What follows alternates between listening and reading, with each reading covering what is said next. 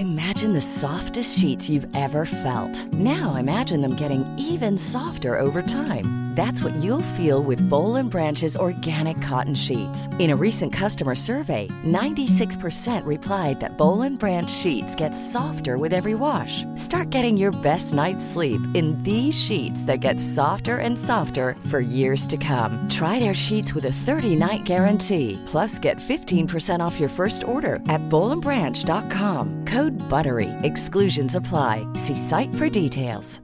Ready to pop the question? The jewelers at BlueNile.com have got sparkle down to a science with beautiful lab-grown diamonds worthy of your most brilliant moments. Their lab-grown diamonds are independently graded and guaranteed identical to natural diamonds, and they're ready to ship to your door. Go to BlueNile.com and use promo code LISTEN to get $50 off your purchase of $500 or more. That's code LISTEN at BlueNile.com for $50 off. BlueNile.com code LISTEN. Burrow's furniture is built for the way you live. From ensuring easy assembly and disassembly to honoring highly requested new colors for their award-winning seating, they always have their customers in mind. Their modular seating is made out of durable materials to last and grow with you. And with Burrow, you always get fast, free shipping. Get up to 60% off during Burrow's Memorial Day sale at burrow.com slash ACAST. That's burrow.com slash ACAST. burrow.com slash ACAST.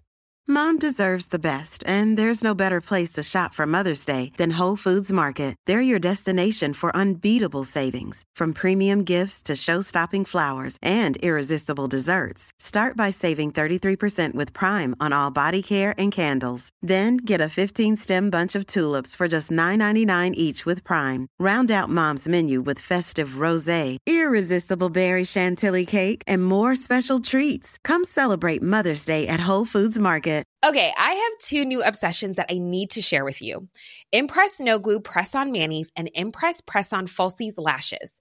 Trust me, these are getting ready game changers. Both require no glue, so there is no damage to your natural nails and lashes, no mess, and no annoying dry times. Just one step and you're done. Boom instant glam. Visit impressbeauty.com slash presson and use code PRESSON25 at checkout for 25% off Impress Manicure and Press-On Falsies.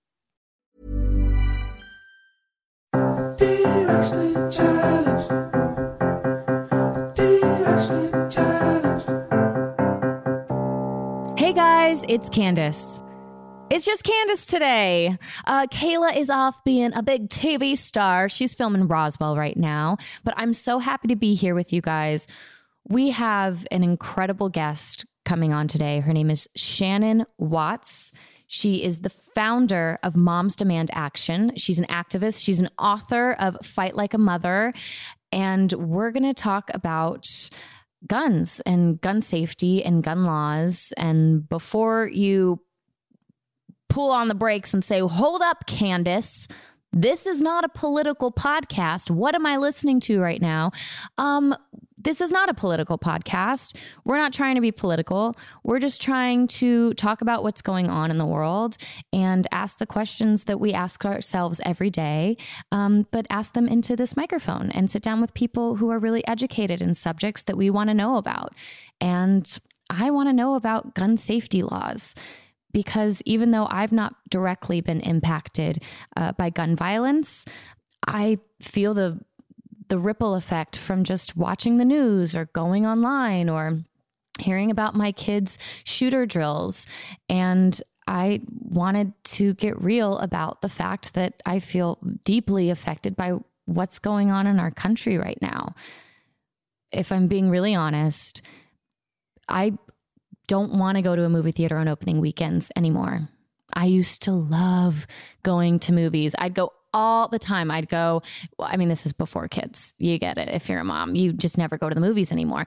But I would go all the time. I'd, I'd go to multiple movies in a day. I loved going on opening weekend. I'd have my popcorn, my Diet Coke. I put jalapenos on my popcorn. It's delicious. I highly recommend it. Um, but I don't like to do that anymore. And what's really gross is that I even felt uncomfortable taking our four year old to go see Frozen 2 on opening weekend. That was uncomfortable.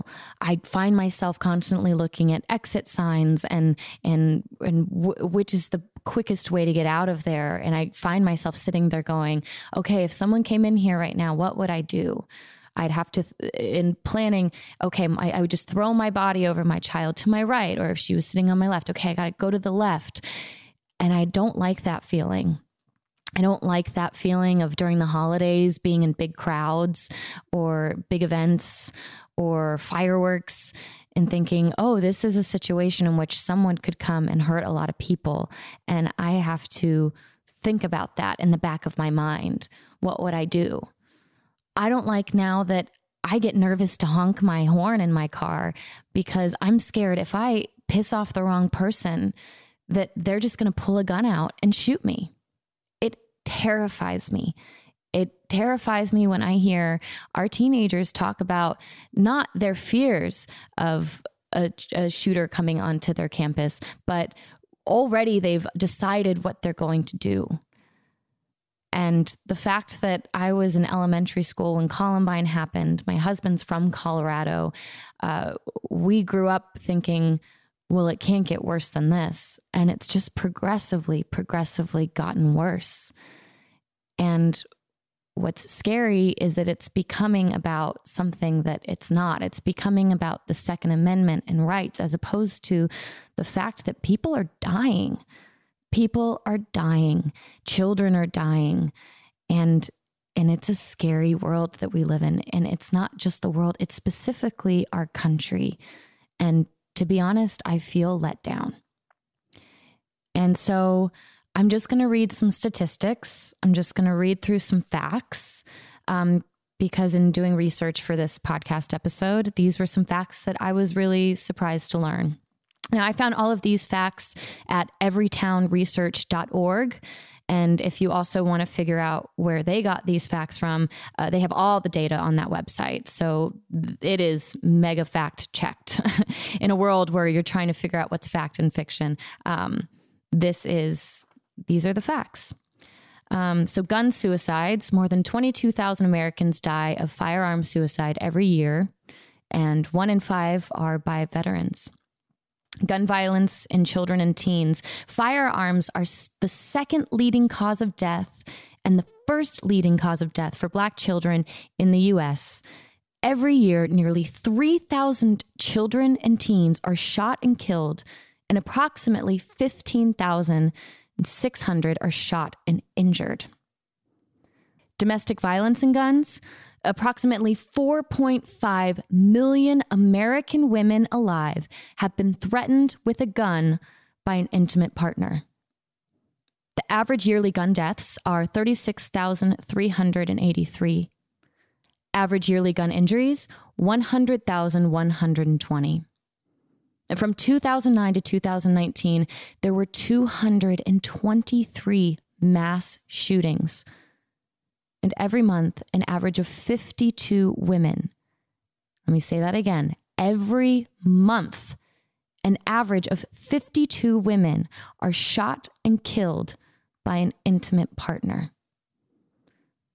And a lot of these things, a lot of these statistics wouldn't be so high and wouldn't exist if we just had stricter gun laws.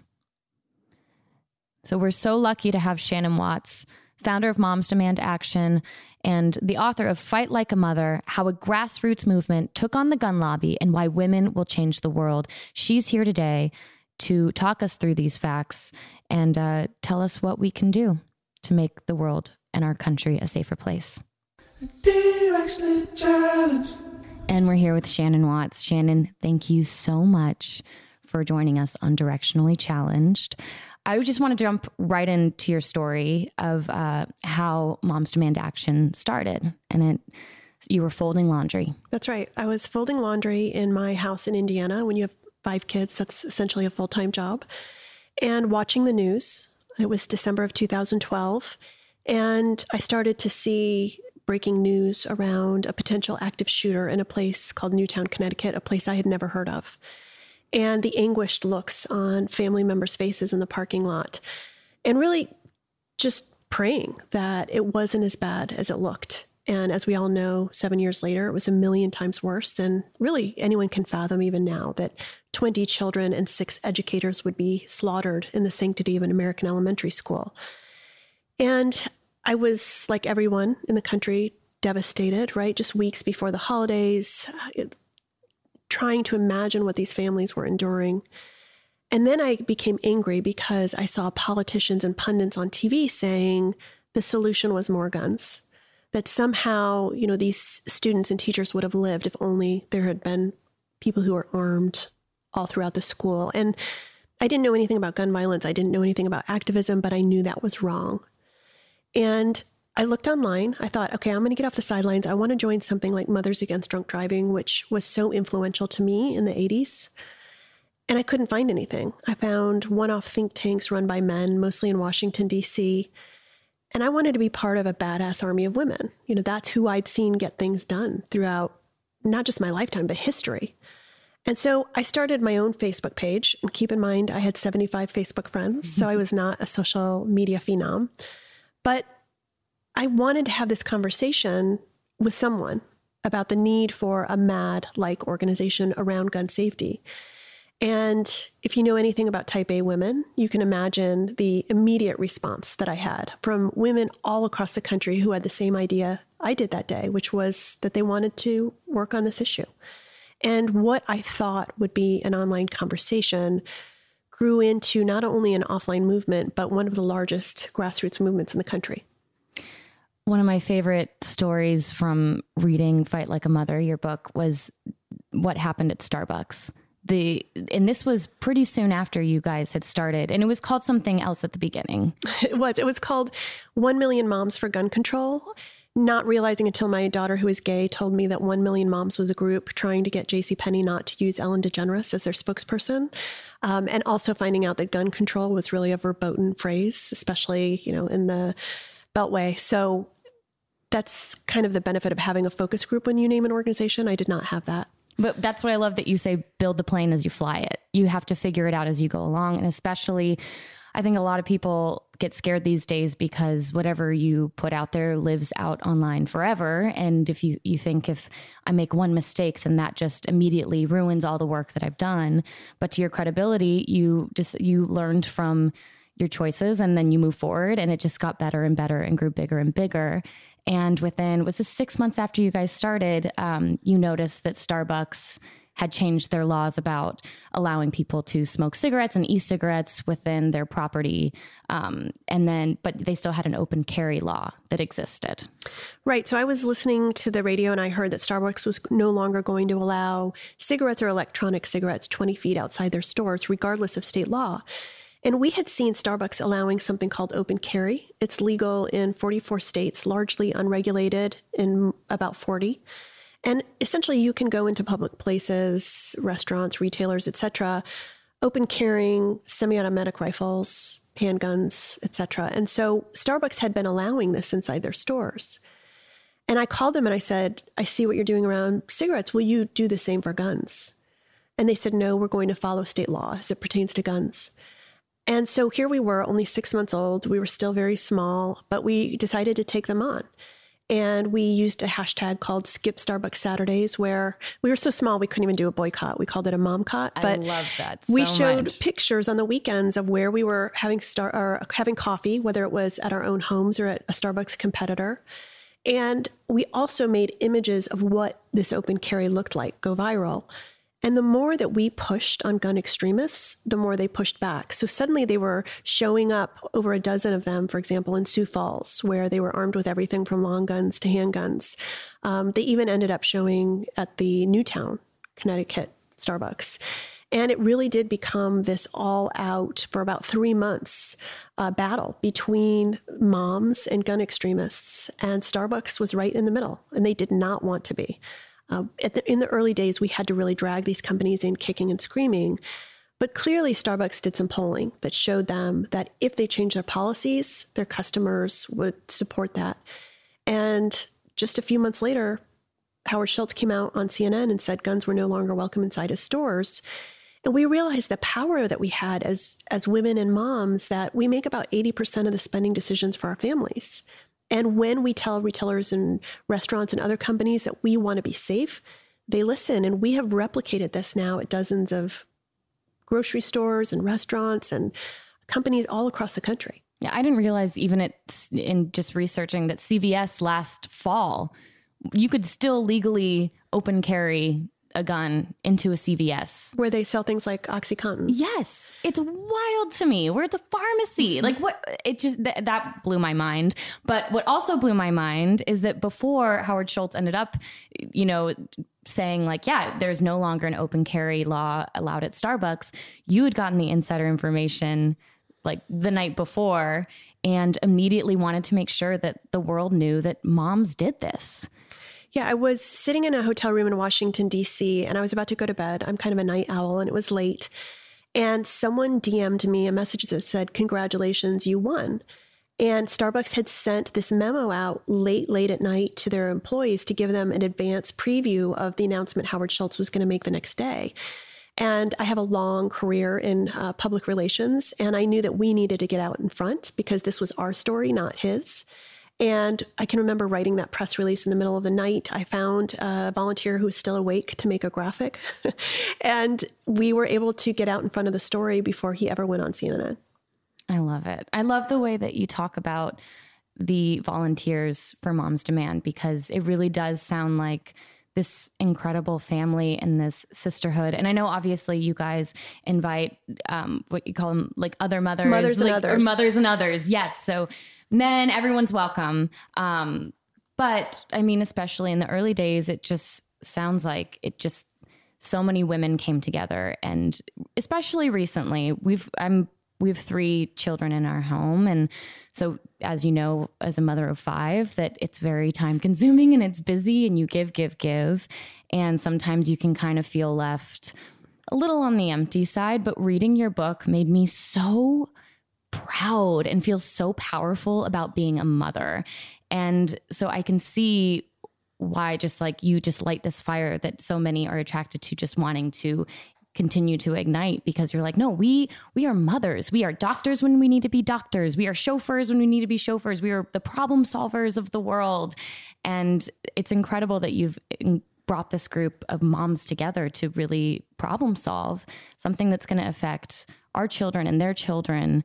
And yeah, I mean, I could just keep talking about how. And to that, that point, is. you know, when we look at other nonprofits or grassroots organizations or movements in the country, so often um, the women do what are considered menial tasks, whether it's getting the snacks or setting up chairs or getting venues.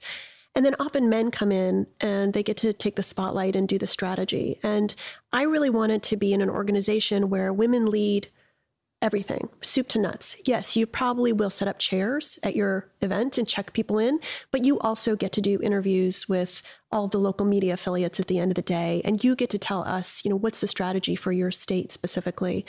And I, I love that we have men joining us and that they're letting women lead on this issue. And you were a stay at home mom for five years at this point when you had started this organization.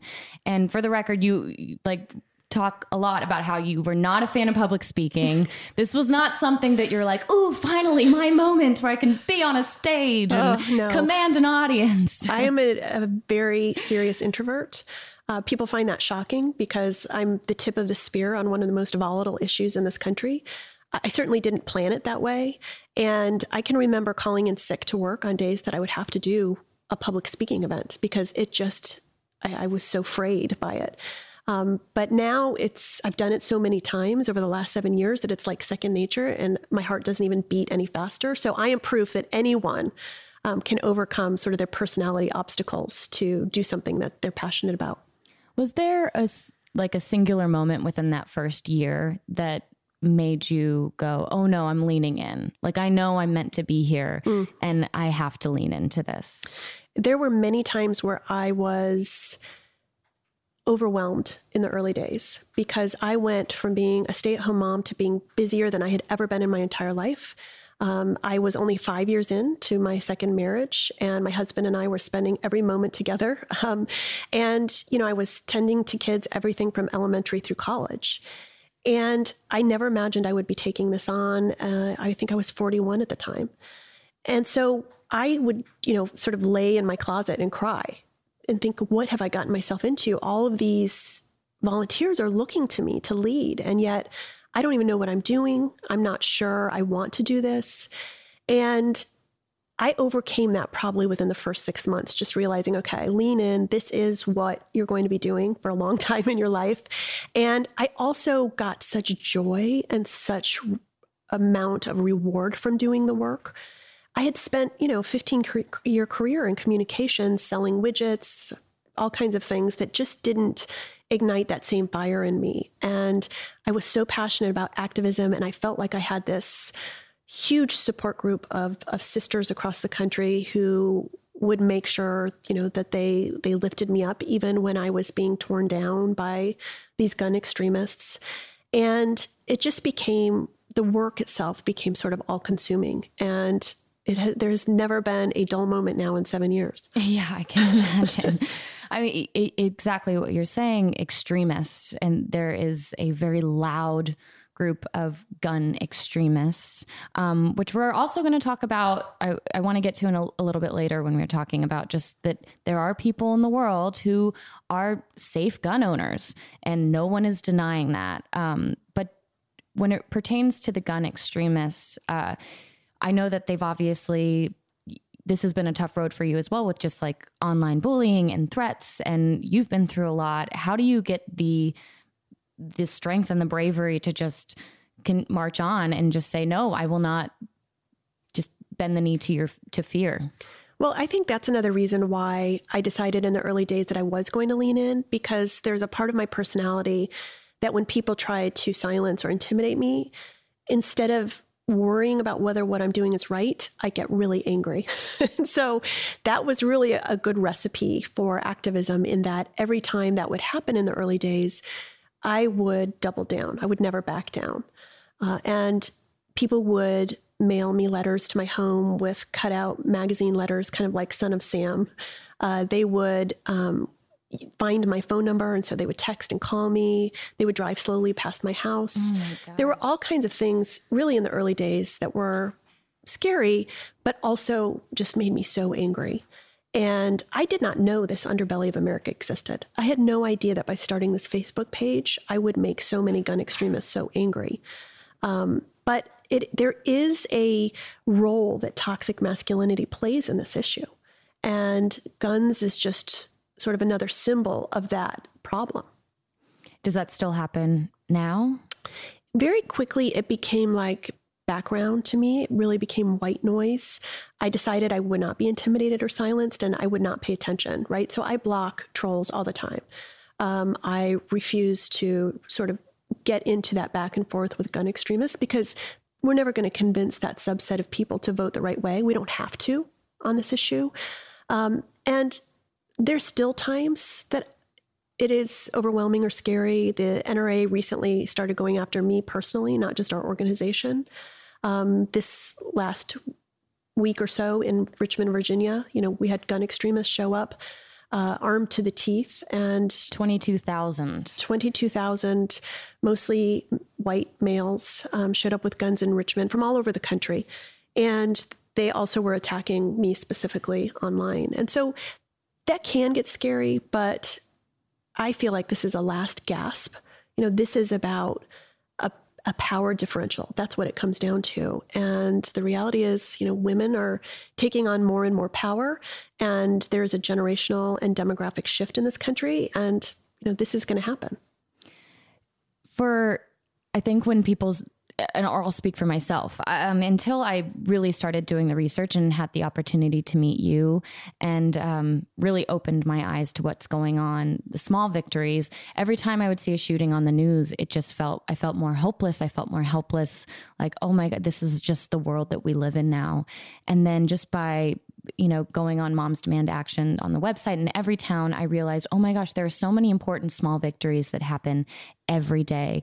Uh, can you talk a little bit about some of like uh, uh, some of the sm- smaller victories that are encouraging to all of us to know, okay, yeah, we're we're on the right track here. Yeah, I think it's interesting that for some reason gun violence prevention seems to be the only issue that pundits and politicians and media often say there's no hope which is so bizarre. We don't say that about any other issue. We don't say that about immigration or any of the other crises that impact us. We certainly don't say it about global warming. Mm-hmm. Um, but when it comes to gun violence, there seems to be this attitude of, you know, nothing can be done. And that's what the gun lobby wants us to believe.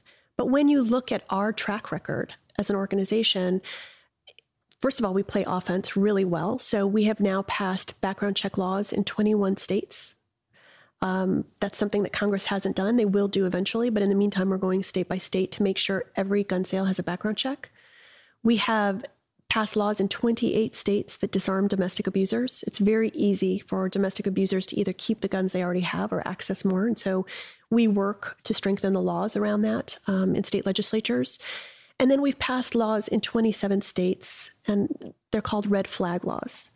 And what they do is allow, depending on the state, families and or police to petition a judge to get a temporary restraining order that will allow the guns to be removed from someone who is a danger to themselves or others. Uh, we actually started that in California after the UCSB shooting, and the parents had called the police many times and they said, There's nothing we can do. We know he's armed and dangerous, but we can't do anything. These laws have been found to be constitutional, um, and they're very popular with Republican and Democratic governors. So that's offense. Defense, I never imagined we'd spend so much time trying to stop the NRA's agenda, which really was sailing through state houses before Moms Demand Action. We have a 90%. Why was it sailing through that? Like, that's where I, I guess I just don't understand. Is it like, is it finance? Is it money? Is it it, it was money. The NRA, you know, for a long time was one of the wealthiest and most powerful special interests in the country. But it also has to do with the fact that only 17% of the 500,000 elected positions in this country are women. And so, you know, men um, and and increasingly conservative men, because legislatures have flipped, many of them red in the last decade or so, they were passing these the gun lobbyist laws because there was no opposing force to show up and say, not in my community, you don't. And we have that now. Now we have hundreds of thousands of moms and women and, and mothers and others in red shirts who show up at every gun bill hearing. And they say, not in my community, you won't. And who are also running for office, local office. Yeah, everything from city council to Congress. Um, Lucy McBath is now a congresswoman in Georgia. She used to be a Moms Demand Action spokeswoman. And I'm I really do feel that there is a moral imperative for women to run for office. And I don't care if it's coroner or sheriff or congresswoman, it doesn't matter to me. But if you are a mom and if you are interested or involved in activism, you have the skill set to to run for office. That's something else you realize when you show up at state houses is these lawmakers aren't rocket scientists. you know, if you are passionate and, and caring and interested, you are just as, if not more qualified than they are. Which is why you say just jump in. That's right. Just jump in, which sounds so scary. But then whenever you say it, I'm like, yeah, absolutely. We're going to take a quick break. We'll be right back in just a minute.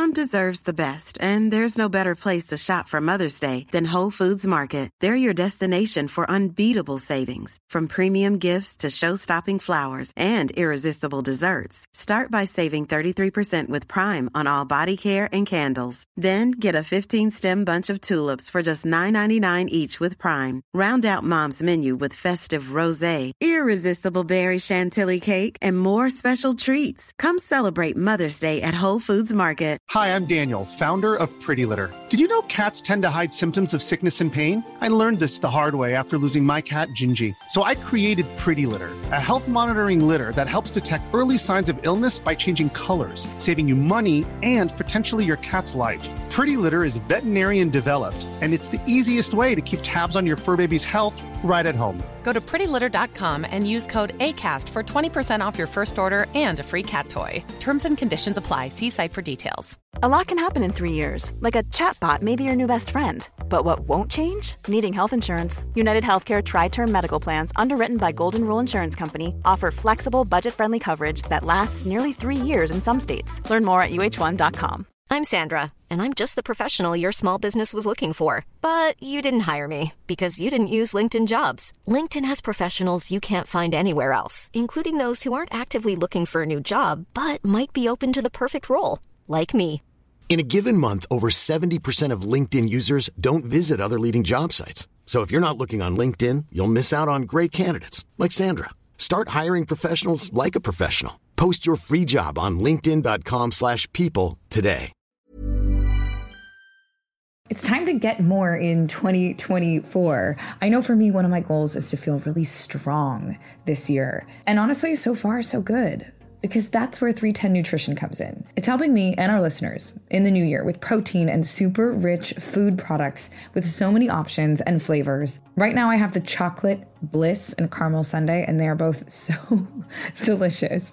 I have to hide them from my husband so that he doesn't steal them too. They're a triplex protein blend, plant based proteins that include pea, brown rice, and pumpkin that leave me feeling full. 310 Nutrition also has a hydrate electrolyte drink mix my favorite is the peach mango flavor. So not only am I hydrating and drinking water, I have an electrolyte blend, vitamin blend, and it's sugar free. With one stick of hydrate mix into 16 ounces of water, and it can provide the same amount of hydration equal to drinking two to three bottles of water. Thank you. This way I can keep my resolution, keep feeling strong, have greater focus, feel refreshed, and maintain my hydration without having to drink as much. One of my favorite refreshing water enhancers they have is the lemonade flavor. It gives me energy. This one's also sugar free. It's used with real lemons and it's pH balanced. And this also offers the same hydration as two to three bottles of water.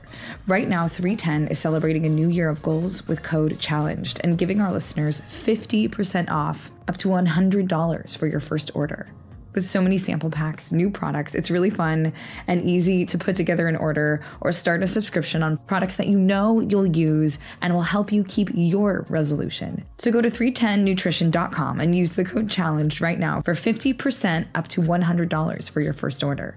That's 310-nutrition.com and use code challenged. It's all the good stuff your body needs in flavors you crave. So be healthier effortlessly.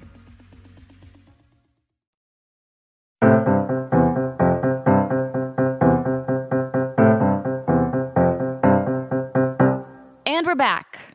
I just because it's another favorite of mine, and I, I was wondering if you still do the stroller blockades, stroller stroller jams, stroller jams. Yeah, I, I, you know that was really an early days tactic, and it was so effective, and the visual was so great of moms pushing their kids in strollers uh, across state house lawns, um, jamming the the hallways in state houses so that lawmakers couldn't just walk through; they had to like jump over our stuff. And so it gave us an opportunity to ask some questions. It just reminded me of those, like, have you ever brought your kids uh, to those, like, play rooms and it's like or those like the science you know place and like all of a sudden where everyone's eating lunch it's just like 20 million strollers and like no one can get anything and your yes. child's crying being like mommy i just want my sandwich and that's what this was like yes. for sure and uh, that was that was really fun and it, it was a great way to say yes, we're moms, but we're also activists and we're also your constituents. Yeah. And we are import- an important part of this country, and it's, yeah, and things are happening. Um, I love how vulnerable you are also about the realities of the sacrifices that you had to make for your family, and then also coming out the other side of that and realizing that you had brought together an incredible group of people who are also capable of running things when you're not there. Um, can you talk a little bit about that moment where you had to like let go of your baby a little mm. bit so then you could kind of get back into your own life and, and be with your family? Yeah, you know, I've seen, and I experience this myself, this trait in women often who can be per- perfectionists, type A, that either you feel guilty about giving the work away or you feel like only you can do it as well as it can be done. And I experience both of those emotions all the time. And so I was taking so much on myself and doing so much. And it was great in a way because my husband, my ex husband, my kids, they all took on roles that they probably should have been doing anyway. um, and so that was good. But there were times when I needed to disengage as much as I could in order to care for my family. I talk at length about my daughter who developed an eating disorder when she was in college and how I would be driving to the airport and I would get a call from her and I would have to turn right around and say, look, I can't do this event. I have to be here for my, my daughter. And what it made me realize is when you're an activist, this work, we always talk about it being a marathon, not a sprint. You don't get involved in gun prevention, gun violence prevention and think it's going to happen overnight. You know that it's going to take several election cycles, but it's also a relay race and you can hand the baton over to other people and you can trust that the work will still be there when you get back and that it's important to have and to allow other people to take on roles that they're passionate about because they bring new ideas and a creativity that you may not have anymore because you've been doing the work in the same way for so long. And I love that you're very positive when it comes to the word failure. Like yes. that that's okay to fail forward. You're going to, we're going to fail. We're going to lose, right? And that failure is feedback. And I think a great example of this is in Arkansas, which is a tough state to do gun violence prevention work, as you can imagine, or at least it was. And for years, we didn't grow in the state. I would go out there and have lunch with the same very nice handful of women in Little Rock. And then what happened was a bill that forced guns onto college campuses flew through the state house. It was signed by the governor with an NRA lobbyist standing next to him, and it really pissed off women and moms in, in the state, particularly because it was allowing guns in Razorback Stadium, where you're tailgating and drinking alcohol. And we grew overnight from about two local groups to over two dozen. And they immediately took that political capital and carved out an exemption so guns could not be in Razorback Stadium. The next year, two of our volunteers ran for office and won in the state. One was a professor, one was a retired nurse. In fact, the retired nurse beat the man who put the guns on campus bill forward by 12 points. And then last year, even though there is a Republican supermajority in Arkansas, we beat back Stand Your Ground twice. And some Republicans who were interviewed said the NRA's agenda was too strident for the state of Arkansas. And had we not lost originally with that guns on campus bill, we never would be where we are now. Had you ever known anything about the NRA before you started this? nothing. Absolutely. I knew nothing about guns. I knew nothing about gun laws. You know, I knew nothing about activism. Um, but I can remember when I started Moms Demand Action, people were waiting for the NRA to respond to the Sandy Hook shooting. And it took them two weeks. And I think we all thought they would moderate, that they would say, this just is beyond the pale. We are going to support something common sense like background checks. And instead, they doubled down. I mean, that's the famous speech where Wayne LaPierre said the only thing that stops a good guy or a bad guy with a gun is a good guy with a gun. And that was an example of the NRA being pulled so far to the right by other gun organizations, particularly state gun organizations, who believe any law whatsoever is an infringement on the Second Amendment. Well, I want to ask you some questions about guns and gun laws and gun safety. Um, and some of them, it's questions that I feel silly asking, but I'd rather open it up and have the conversation anyway, because you do know a lot about it now, all these years later.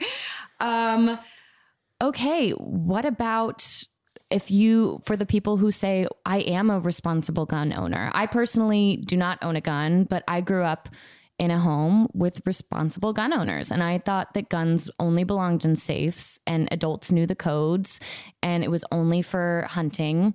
And that's it. And I ate anything that was hunted. And that's how that was my education of guns growing up. Um, but so when anyone hears like wanting to make safer gun laws, they immediately think, oh, guns are being taken away.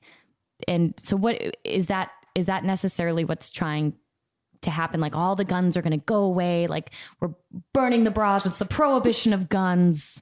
Um, or is it really just about safer laws? And how do you how do you explain this to someone who says, Well, I'm a safe gun owner? It, once you have that conversation with a gun owner, you'll find that you agree much more than you disagree. When you look at polling, about 80% of all gun owners support stronger gun laws, and that includes a background check, disarming domestic abusers, etc. There was a poll by a Republican pollster of NRA members, and he found that 74% of them actually also support stronger gun laws. So this isn't about gun owners or NRA members. It's really about the radicalized leadership and lobbyists of gun groups like the NRA and the lawmakers who are beholden to them um, many of our volunteers are gun owners or their partners are gun owners. This is not about undoing the Second Amendment or banning guns um, or being anti gun. We're anti gun violence. This is simply about restoring the responsibilities that should go along with gun rights that have been eroded over decades. Yes, if someone has showed aggressive tendencies or is suicidal or has been taken in on a domestic violence abuse and has been arrested, they probably shouldn't have guns in their home. And that's a very logical idea. And I just don't understand why people think that that would impeach on or take away that their own gun rights. It's a very vocal minority of people who believe any law whatsoever will somehow lead to the undoing of the Second Amendment. That hasn't happened. We have states that have very strong gun laws, and they also have ha- very high rates of gun ownership, like in California.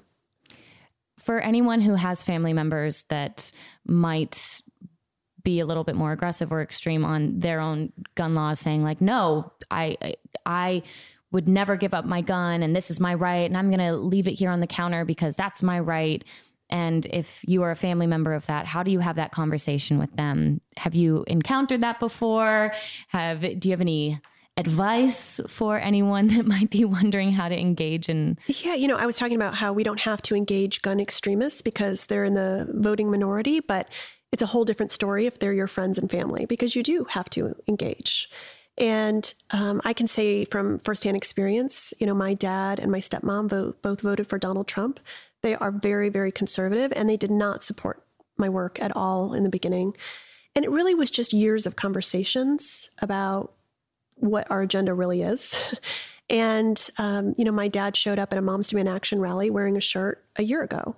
So I've seen this over and over again with our volunteers, which is research and data and facts as opposed to incredible emotion or anecdotes will always win the day. And if you have those conversations long enough, then I think you can come to an understanding. What about the uh, illegal guns that are on the streets now? Is there anything that you've noticed in your research or anything that can hopefully eradicate some of these those guns? Or is that just all going to be it depends on the law per state and yeah we need federal laws. I mean that is the bottom line and that's our goal and we will get there. Um, but in the meantime we have to go state by state. Every illegal gun start every illegal gun starts out as a legal gun. Mm-hmm. Um, and I think Virginia is such a good example of this. Um, there's something in this country called an iron pipeline, which is essentially trafficked guns um, and crime guns. And most of them start in Virginia. So the Iron Pipeline is essentially the I 95 corridor. By passing stronger gun laws, which we're about to do in Virginia, we know we'll be able to pass background checks and a red flag law. We will reduce the amount of guns that get into that iron pipeline. And that is effective, but every state is only as safe as the closest state with the weakest gun laws. So for so long in California, the crime guns were coming from Nevada. And we recently just passed stronger gun laws in Nevada, and we should see a reduction in crime guns now flowing into the state of California.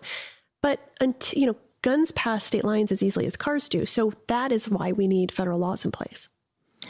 Is there a question that people ask you most often that you that of just or is it basically just like what do we do? How do we how is this ever going to get solved? Is it just one day at a time one law at a time? Mostly people are shocked that we're winning. I really spend a lot of my time traveling across the country and, and talking about how we're winning. I think when people come to to hear me speak what we end up talking about most is responsible gun storage. So about 4.6 million children in this country live in homes with unsecured guns and even if you think you're in a blue state, I'm telling you right now, you're sending your kids to families and friends' homes who have guns. And it is an obligation on your part to ask if someone has guns and how they're stored.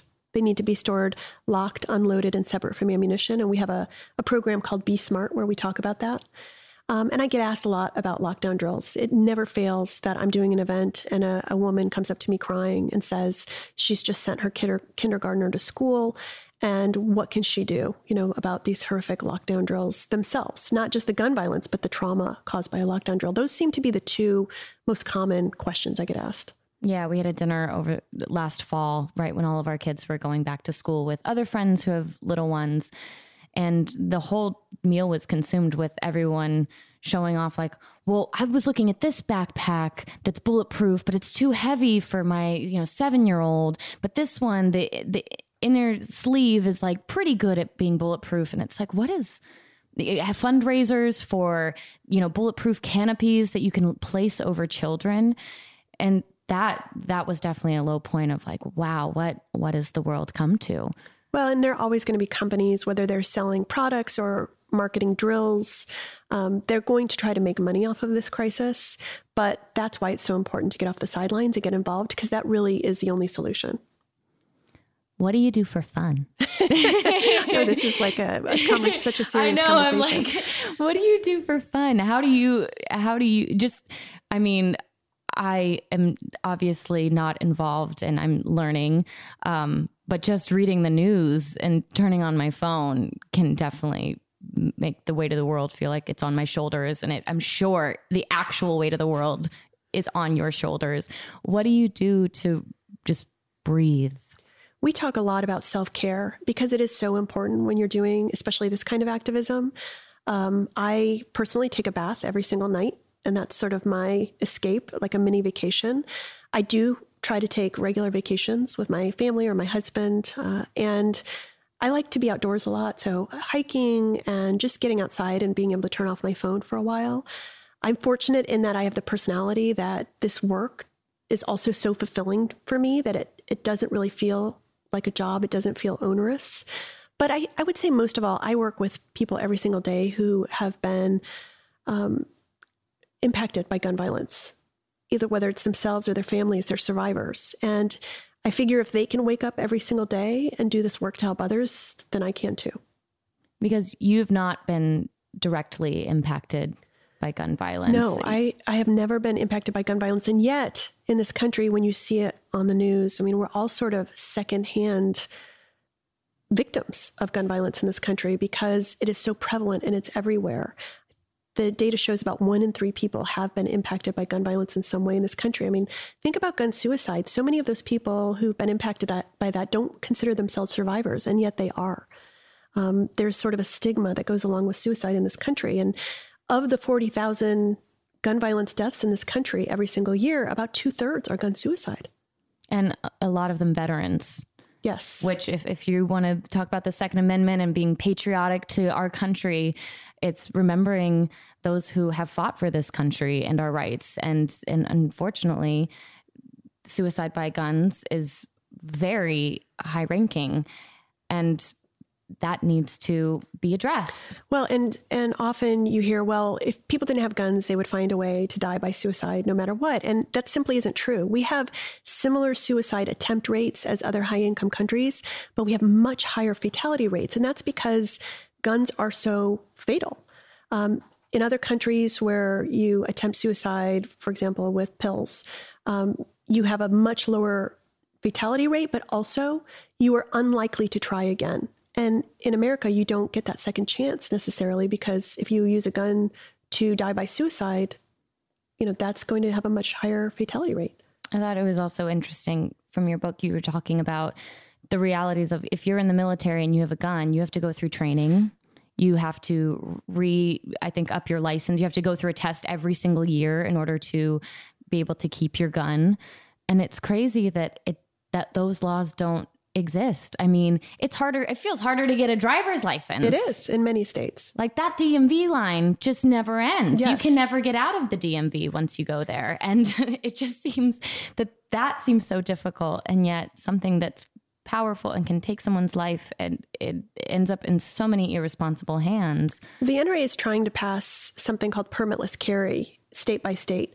They have succeeded in about 17 states. And permitless carry essentially allows you to carry a hidden loaded handgun with no background check, no training, no permit required. And that is their dream. It is a public safety nightmare. And that's something, you know, that we show up in state houses over and over again to try to stop. But imagine being able to be armed and and not knowing if this person has a criminal history, not knowing if they have any training. It doesn't make any sense, but it profits gun manufacturers. Yeah.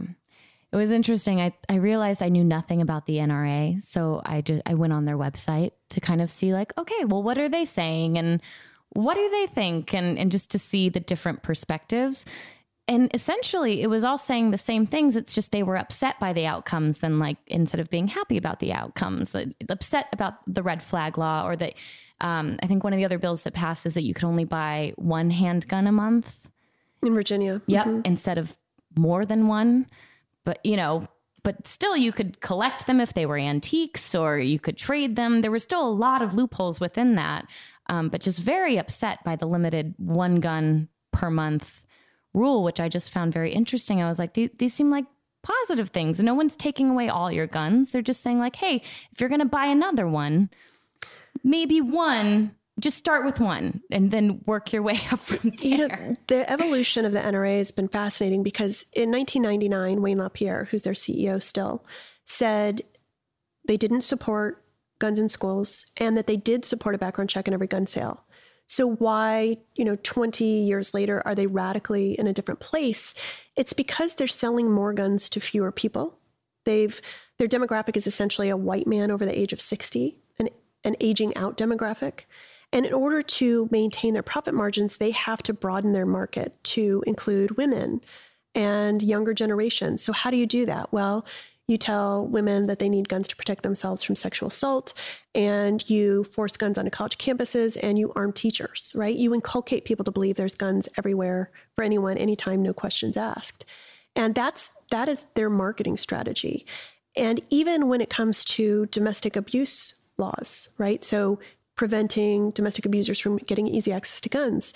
The NRA has said they don't support those laws because sometimes women lie about abuse mm. and they will take guns away from, you know, law abiding gun owners. And so there, I, I've been doing this work now for seven years and I'm yet to see the NRA support any kind of common sense gun law. At this point, what is your immediate reaction when you see that they've written something about you. I love it. yeah, I know. Was, I was like, oh look, it's Shannon. It was in the the uh was oh gosh. Oh, I have it on a different page, but uh they had this like try it was a whole letter to you it was just a, a lovely shout out to shannon they uh, call me shannon which i love because yeah. that's like that makes me the beyonce of the nra yes. that i don't even need a last name it really was crazy and yeah it was just basically saying like, "Hey, Shannon, those were our people, our NRA members." That's right. I said they were giving the, away magazines to random civilians yes. in Virginia, which they were. Which they were. Yeah. They were get like hand, you know, not gun magazines, but like reading magazines. They were just passing them out. And you just commented on that. And then they wrote a whole like love letter to you essentially. And I thought that was very interesting. Yeah. I was hoping you're going to say you get a giggle out of it. I love it. And every time they call me out, to me, it just says, we're winning. They're clearly scared of me. I like to call myself the NRA's worst nightmare. I really hope that ends up being in, you know, my obituary someday. um, hopefully the first line. What do you hope to accomplish moving forward? What's the most important thing going into 2020? Um, for Moms Demand. So we outspent the NRA and outmaneuvered them in 2018. We elected over a thousand gun sense candidates to office. We flipped the makeup of seven state legislatures. Then we had this amazing win last, last November in Virginia. We plan to play very big in 2020, and I am very hopeful that we will elect a gun sense president, that we will flip the Senate, that we will hold the House, and that we will also make significant progress in state legislatures. Um, if anyone wants to get involved, all you have to do is text the word ready to 64433 and we will connect you to somewhere someone where you live and help you plug in in your community and work on this with us you know whether it's legislatively or electorally or culturally. There's so many different ways to get involved and i think 2020 will be a pivotal year for our movement and we really need everyone to get involved. And you can. It's more it's i, I was so excited to see that immediately upon going on the website and joining, there's like 10 meetings in like in this in by my neighborhood within the next two weeks. And, and people are showing up even just for like coffee or hey there's a there's a big thing coming up so meet here if you want to get involved or so and so's running for council so let's go support them um, which just feels i think at a time when no one really knows what to do or hmm. there's a percentage of people myself included who who sit there and go, what can I do? I'm too small. I, am not educated enough within this subject. I'm going to say something wrong, or what I do is not enough. Um, that you make it so easy for everyone to jump in. Well, and I also want to point out point out that we have Students Demand Action now, which has grown exponentially since the Parkland shooting tragedy. We have nearly 400 local groups across the country, mainly high schools and colleges and in cities. Um, and so if people want to get involved in that, you just text the word students to 64433 just lastly, what advice as a mother do you have for those for other mothers and talking to their children about gun safety and gun violence that is running throughout this country? Yeah, I talk about it in the book. I, I think it really depends on your kids' ages. You know, the reason that I was so upset, in part after Sandy Hook, was because my son had been traumatized by the Aurora shooting in Colorado. He was at the movie Batman and had heard about the shooting and had a panic attack. And so when I went to tell him about the Sandy Hook shooting, I really thought he'd have a meltdown. He was in elementary school at the time. And instead, he looked at me and said, This is just what happens in America, mom. So I think we have to be really careful not to inundate our kids with information that makes them anxious, but at the same time, they're already going through lockdown drills. So I, I, explain in the book about how to have these conversations based on the age level of your kids. But I'll tell you what, nothing will make your kids feel better than to see their parent getting off the sidelines, getting involved, and knowing they're working to make them safer. In fact, um, in Virginia, I saw a volunteer talking to her kid who's going to the school the next day, and she said, You're going to have to explain to your teacher why you were up late with me last night. And this little girl who was so cute, she was, I think, about four, she said, I know, mom, that's just what happens when you're a Moms Demand Action kid. so there's a lot of pride, I think, you know, among your kids that that you're doing something. Well, thank you for all that you do. And thank you for coming and joining us. Thank today. you so much for having me. I really appreciate it.